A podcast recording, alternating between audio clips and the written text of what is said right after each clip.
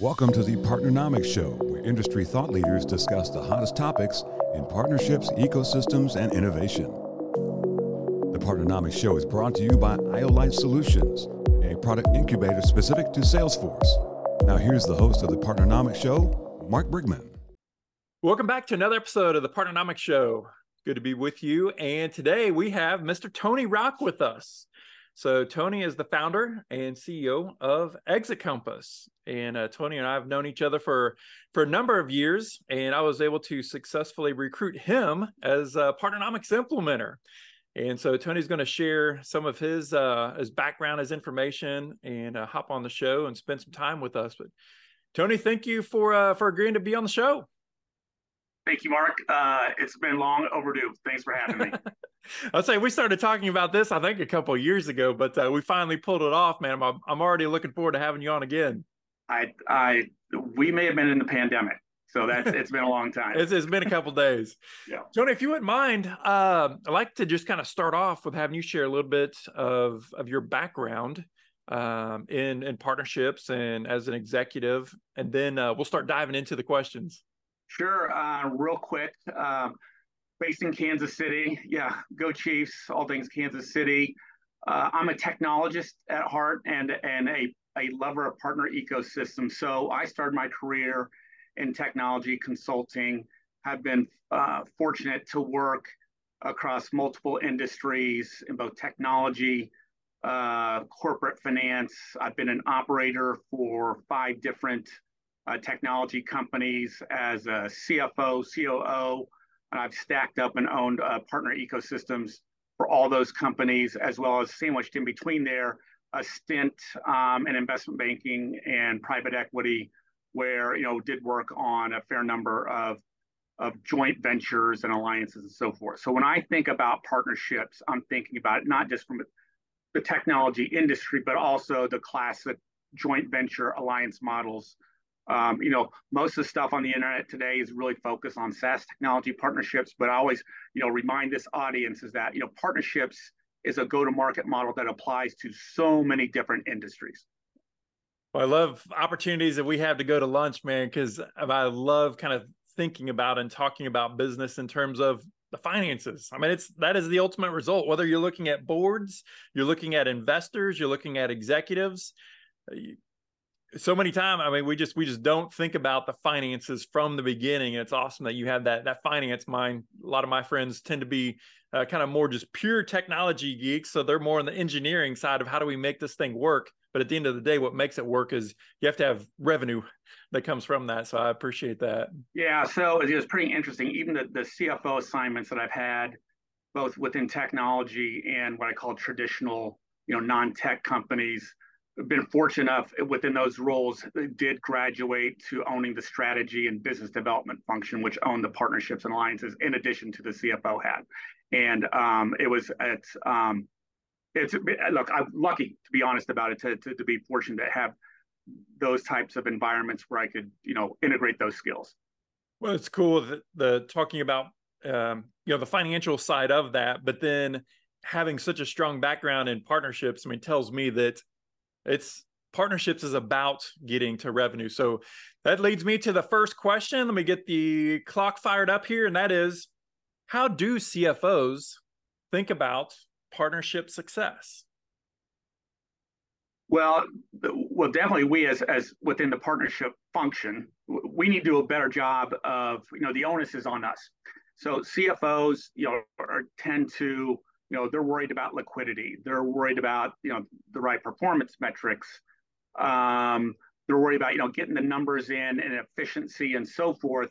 But actually you know from my experience in talking to my peers that are that are you know hardcore cfos it's amazing how many of them really don't understand the kind of partnership world they um, a lot of them um, are over indexed in traditional sales models and have that bias. And I think a lot of it is, and even for me, I mean, I don't know too many you know finance people who do not like getting in front of the spreadsheet or your Cool's tool and and modeling these things out. And it's very comfortable for the CFO to think about a traditional sales model because you can model in like quota, ramp up, all these things. Partnerships gets really, really kind of fuzzy. And so what we need to do as a job is is thinking, finding the right language for the CFOs and aligning what we can do from a partnership perspective along things that are concerned to them. If it is if it is ARR, NRR, whatever SaaS metrics or whatever, again, for traditional operating companies that partnerships, really thinking about what matters to that CFO and aligning our activities with their expectations.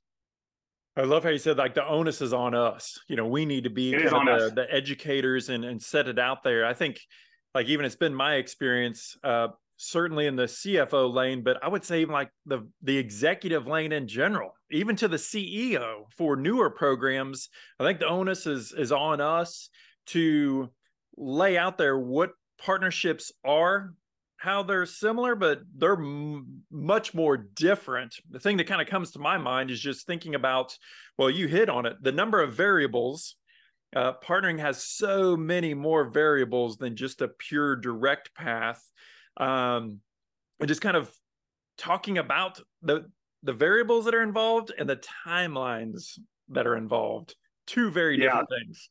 Yeah, it's interesting. We, uh, I had, uh, for one company I was working with, and we had a great slide on this with an external consultant. Can't, I'm not going to name the consultant, the specific data we had on it, but it was very interesting where we framed it up in terms of a valuation discussion and took a sampling of a number of publicly traded SaaS companies and were able to get the data to show the correlation between um, revenue growth, valuation growth, um, revenue that was tied to partners and, and and, and growth tied to those partner programs and the link to valuation.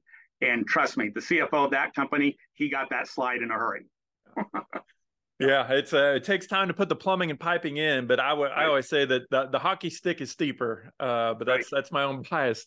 All right, let's fire into the next question. That is, how could the partnership function be better integrated into the rest of the organization? You know, it's kind of been my experience working with our clients uh, especially even in the SaaS space where the organization starts off the first three, four, five years purely doing direct sales, traditional direct sales to, to generate revenue.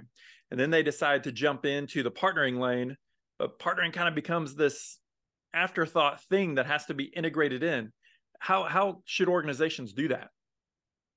Um, well, to some extent, it even goes back to the prior question of when I think about where partnership leaders, you know, need to operate going forward is is is you know, and and for the organizations that think about that function, get ahead of the curve early. Meaning that I always use this term ecosystem by design, which means for that partnership leader and whoever that executive sponsor is within the organization, talking to sales, talking to product, talking to customer success or other operational elements, and and and understanding their vision and objectives and how the partnership function is going to make their world better.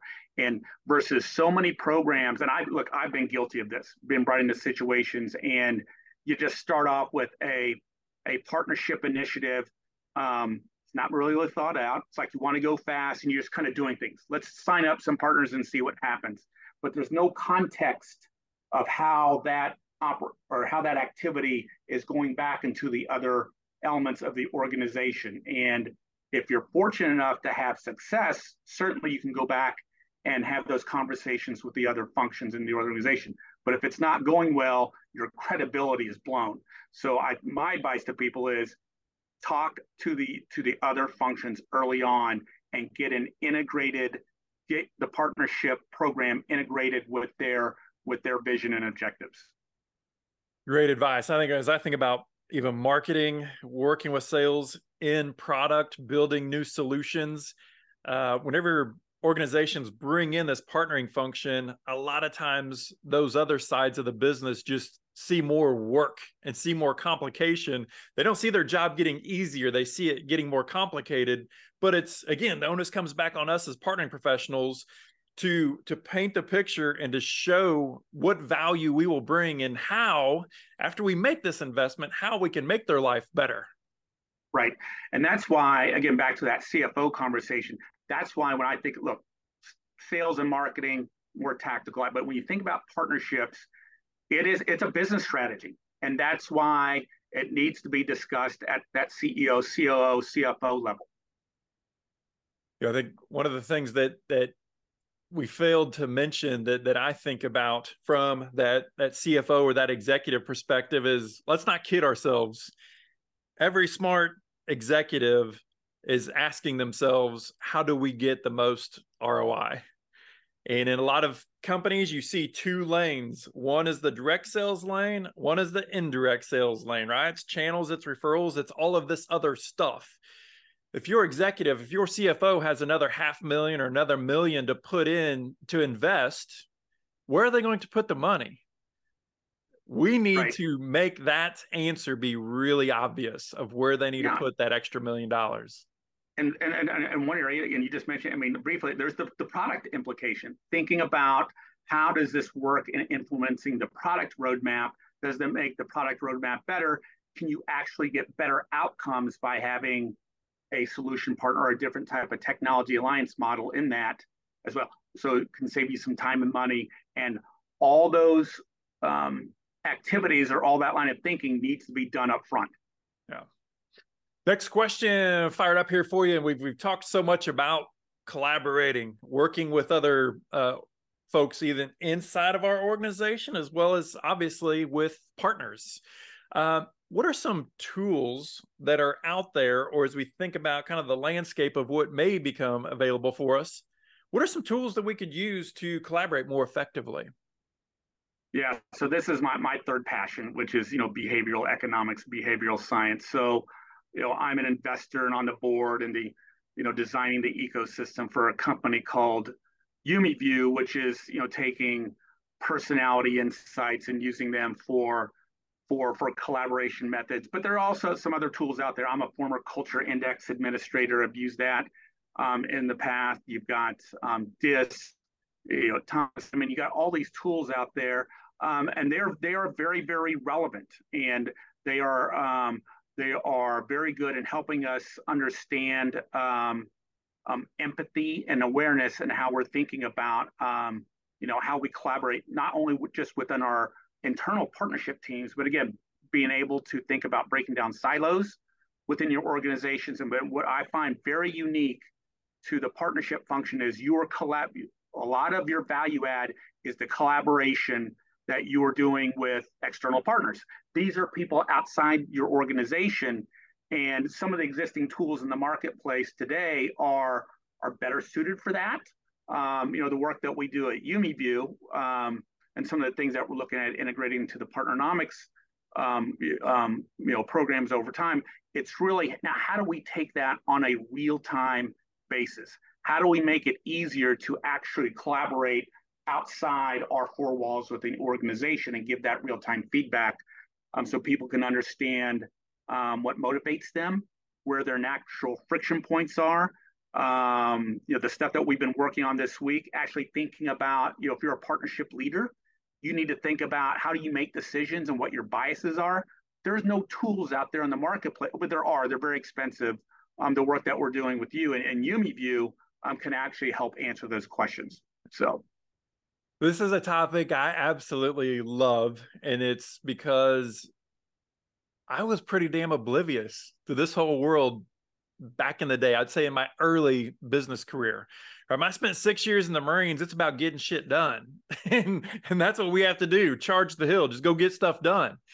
And I started to kind of through DISC, through Myers Briggs, through some of these you know other tools that are out there started to just kind of understand and, and develop appreciation for what it takes to influence people to get them to kind of understand and uh, early in my career i remember taking business cases to folks in finance and i am on the on the disc spectrum right i'm a d hard charger go get stuff done don't need a whole lot of information uh, let's just go work let's go make it happen and whenever I had to uh, interact with a lot of accountants, uh, which I would say are probably more in the C range, right? Very analytical.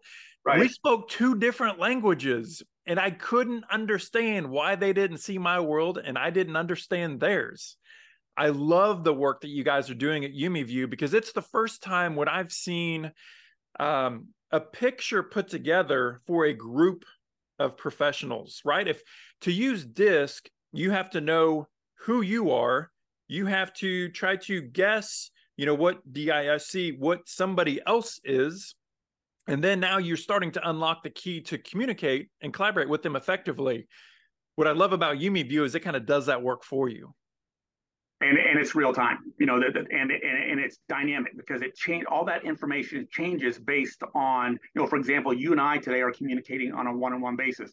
If we were to bring in somebody else the information automatically changes and that's a very very powerful item. I i cannot tell you how many use cases where i've used it where i've had team members who are frustrated stacking up new teams where they thought they were going to quit until we actually went to that and this helped us create the awareness and empathy to go past those barriers. And you start thinking about that as your own organization. How many people leave subtly because of this, because they and and you don't know this, or or people that are just unhappy, just you know, and really not getting a lot of things done, and ultimately do end up leaving. This on a daily basis, this stuff does make a difference to the organization at scale. And it and I, a firm believer, this is the the next level of of maximizing human performance for for companies going forward is being able to understand this information on a daily and collaborative basis. Yeah, no question. No question. And we're going to have a lot more information coming up on YumiView and our partnership, uh, Partnernomics uh, partnership with YumiView and, and how to dig into that. Uh, but if, if you want to jump in a little bit sooner, just toss us an email and uh, we'll be happy to, to get Absolutely. you pointed in the right direction. Um, all right. So I'm ready for the fourth and final question. That is, man, this partnership world is it's changed. it's definitely changed over the last 20 whatever years since I gotten into it. And uh, seems like it's it's changing at an even more rapid pace now. Uh, what kind of transformations or what is what is partnering going to look like in five years? What what kind of a road are we going to be on over the next several years? Well, that's a great question. And, and thinking in terms of my own personal biases and in terms of optimism and, and, and confidence and so forth, you know, I think the question comes down to where is I, I'm a firm believer that the uh, partnering is a business strategy. Therefore, it deserves an elevated position um, within the organization. So that does that does that role go into the CEO or COO, or is it if it stays within marketing or or in the in the head of revenue do those roles need to change right? The leadership experiences you're going to have in those roles you need to have some partnership experience you know to make it work. And i so i um, firm believer that um, as a strategy um, it's it will it will get more adopted there will be more understanding of it we as partner will there's a lot of great information in the, in the communities of building the awareness within the other functional leaders. Um, the technologies and tools to kind of help implement these things are getting uh, getting a lot better. I think there's too many of them, and I, I think there's going to be some consolidation um, with the, within the actual solutions over time. But fundamentally, the all all the momentum and stars are pointing that partnerships and alliances is a business strategy, it's a business model, it's strategic, and we need to allocate more training, resources, tools, et cetera, education um, to really uh, to really elevate the function into its own into its own thing. Yeah, I could not agree more. Uh, you know, I think you know, we say that there's there's still way too much art and not enough science that's going into partnering and I think it's still seen as a black box by a lot of executives. But I think as we get the people process technology, you know, as we get people trained, educated on what partnering is, what it's not, put processes in place uh, to kind of see this cause and effect. You know, sales went through it decades ago, marketing, you know, went through their time. And I think, you know, now is the time for partnerships to do that as well and um, data, seeing the data come forward, uh, getting people access to data, but letting them see the cause and effect. Um, man, I think we're in for a, a really, really interesting, fun ride over probably the next decade before we we start to get more answers than questions. Yeah, I think one thing that you know we've always talked about is is so I think you know for let's think about the SaaS technology world, where where a lot of people are saying that from the vendor perspective, the technology ecosystems, the power of the ecosystem and collaborating together. You know, the question is, do the buyers themselves, I think unconsciously do, but the question is, I think the real powerful is when you've got buyers who basically say, look, I need you I'm going to buy from you because you are part of a partner ecosystem. Where, where because like if you don't do it, you're automatically it's either a credibility issue or you're just not that overly important to my to my buying process and or the objectives to my organization. Well, I think a piece of that, you know, we talk about this being the decade of ecosystems. To me, from a technology perspective, it means you should be able to build your tech stack you should be able to pick and choose. It shouldn't just be I go to Chevrolet and, and, I want a Blazer, so I get everything that's in the Blazer. Why can't you decide what you want to to go into that tech stack?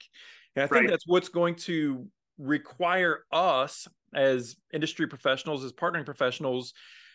To me, I mean, integration, software integration is one of the long poles in the tent now, one of the high walls that we have to overcome in order to really advance and accelerate what partnerships can be.